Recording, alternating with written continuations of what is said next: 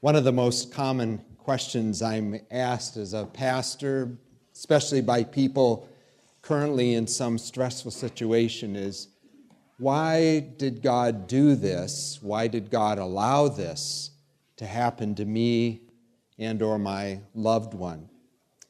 And when I hear that question, I start to talk to myself about a couple of things.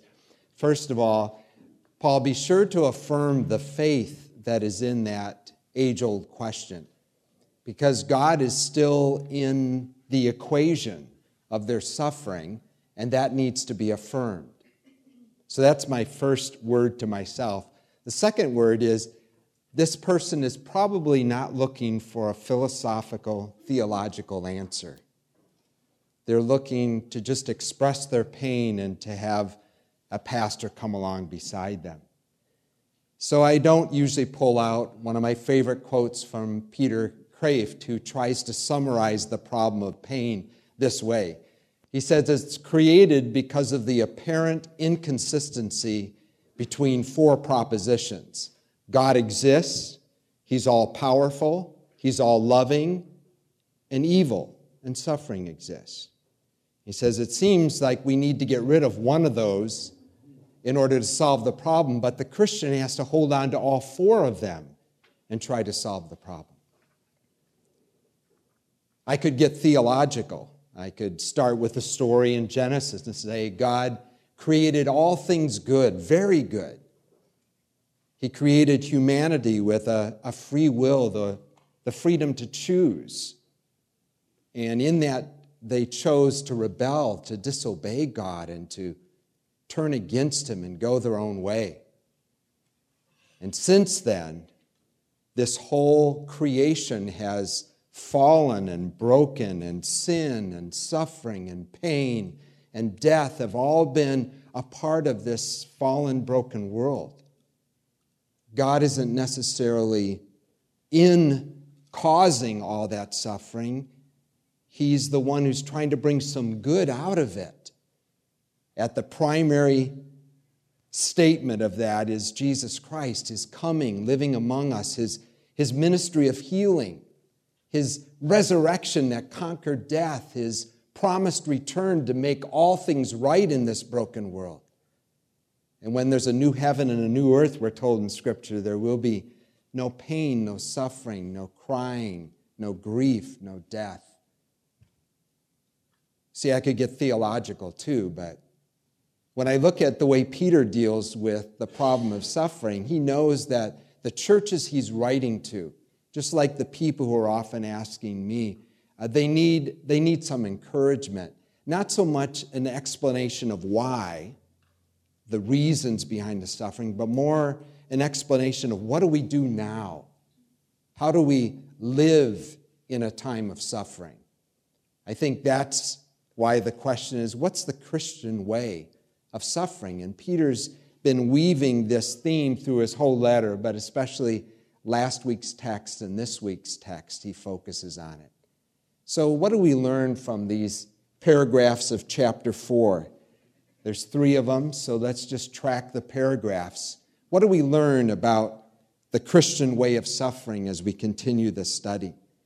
I think there are three relationships in these paragraphs. The first one seems to focus on our relationship with unbelievers in a suffering world, in a broken, fallen world. What's our relationship with them?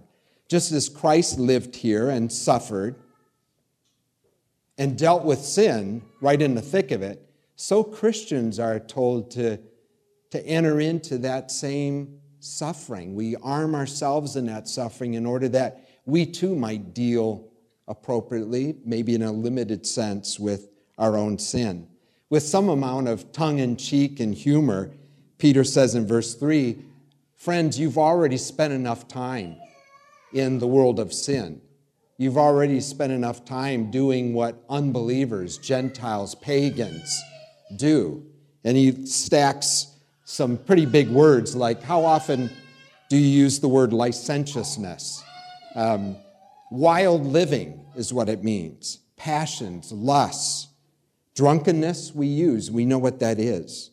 Revels, orgies is another translation. Carousing, drinking parties, lawless idolatry. It's interesting in this false worship, often drinking and sexual sin were part of the liturgy of false worship. And Peter's saying, No, we've, we've come out of that. You no longer do that. And because of your antisocial newfound behavior in Jesus Christ, they're, they're likely to revile you and to irritate you. But don't let that bother you. He's saying, even if they irritate you, someday they're going to come before something worse than irritation. They're going to come before the judgment of God, unless they respond to the gospel, the good news, just as you did.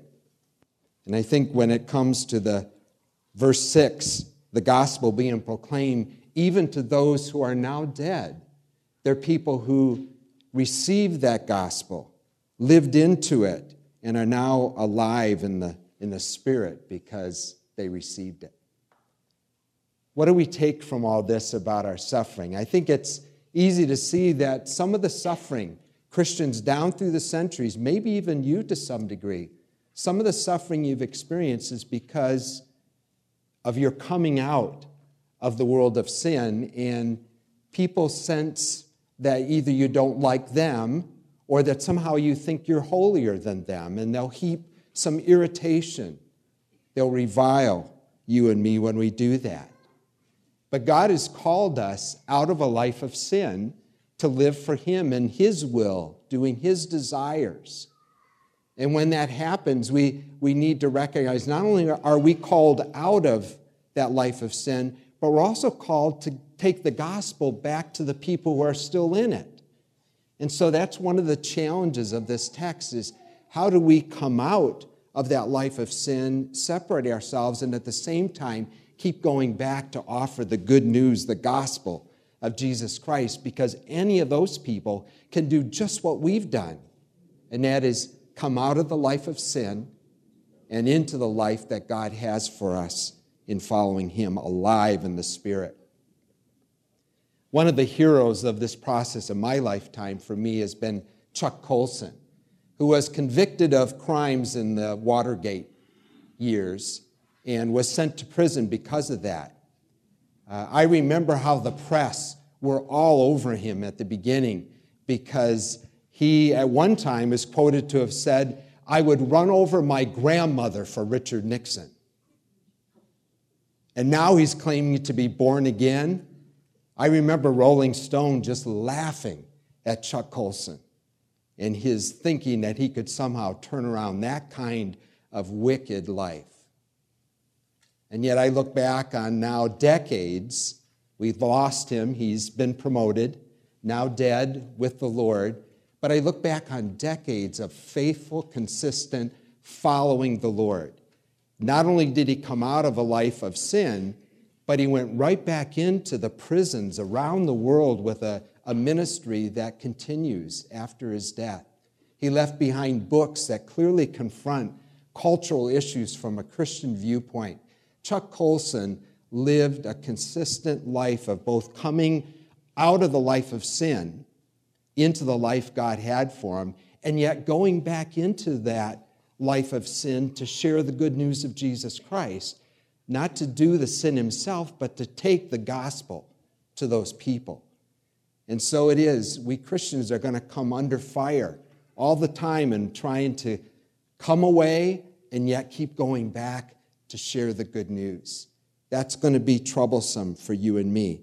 But that's how Peter encourages this first century group of churches to suffer, be willing to suffer, even as Christ did that very same thing. In the second paragraph, verses 7 through 11, it's a different theme. It's a theme about our relationship not with unbelievers, but with other believers. And that first statement is pretty clear the end of all things is near. Maybe you're saying, well, haven't we been saying that for 2,000 years now? When are we going to get over that and maybe move on to another theme? But I want to remind you that that's our, that's our hope still today, is that there's really nothing between this moment and God setting up his kingdom but for the, the patience of God. We're waiting for Him to come and take this broken world and, and make it new and set things right. That's what we want. We don't know the timeline, but that's what we're waiting for. And the church in the very first century was waiting for it. We continue to wait for it. The one thing Peter in the whole New Testament stresses is while we're waiting, we're not just to be twiddling our thumbs, looking to the heavens of no earthly good, but we're to be practicing these disciplines that are mentioned here in verses 7 through 11. Disciplines like our prayers. Whenever we pray, like we did earlier in the service, Thy kingdom come, Thy will be done on earth as it is in heaven. We're, we're looking for something of what we're longing for in the end of all things. And so we should be sane and sober in our prayers. We should be loving toward one another, and a love that forgives, Peter says. We're to be hospitable to one another. And notice it's not just opening our homes, but it's opening our hearts. We're to do it without complaining. We're to be serving one another with the gifts that God has given us through His Spirit. Serving, if we speak, to speak the words of God, if we serve, to use the strength God gives. So, in the end, the credit doesn't come to you and me. We're just stewards of God's grace, but the credit goes to God who gets the glory. Amen. And so that, that is the theme through this section is how we are to be relating to one another. And You may ask, what does that have to do with suffering? Well, I'd like to suggest that when suffering gets intense, and it was just growing in this first century group of churches, but when it gets intense, our relationships with one another is going to become more and more important. We're going to have to be praying for one another. We're going to have to be loving one another and forgiving those stumbles in our lives. We're going to have to maybe open our homes to one another when pressures come economically. We're going to have to be a people who serve one another with all the gifts God has given us. And it's in that mutual encouragement that we have a chance to give some glimpse of the kingdom to come. People ought to be able to look at the church and see something of what God desires in, in healthier human relationships. And so, Peter and again the whole New Testament give us some guidelines on how we're to behave. Even when suffering is coming, we can band together. I remember a, a prayer I used to use often with a, a wedding couple, and I would say, Now our, our joys are doubled because of the two of us, and our burdens now are halved because we can share the load. And so it is in the church. We're intended to join in with joy with one another. It gets multiplied. And then when tough times come, we can bear the load with one another. That's what Peter intends for our relationships.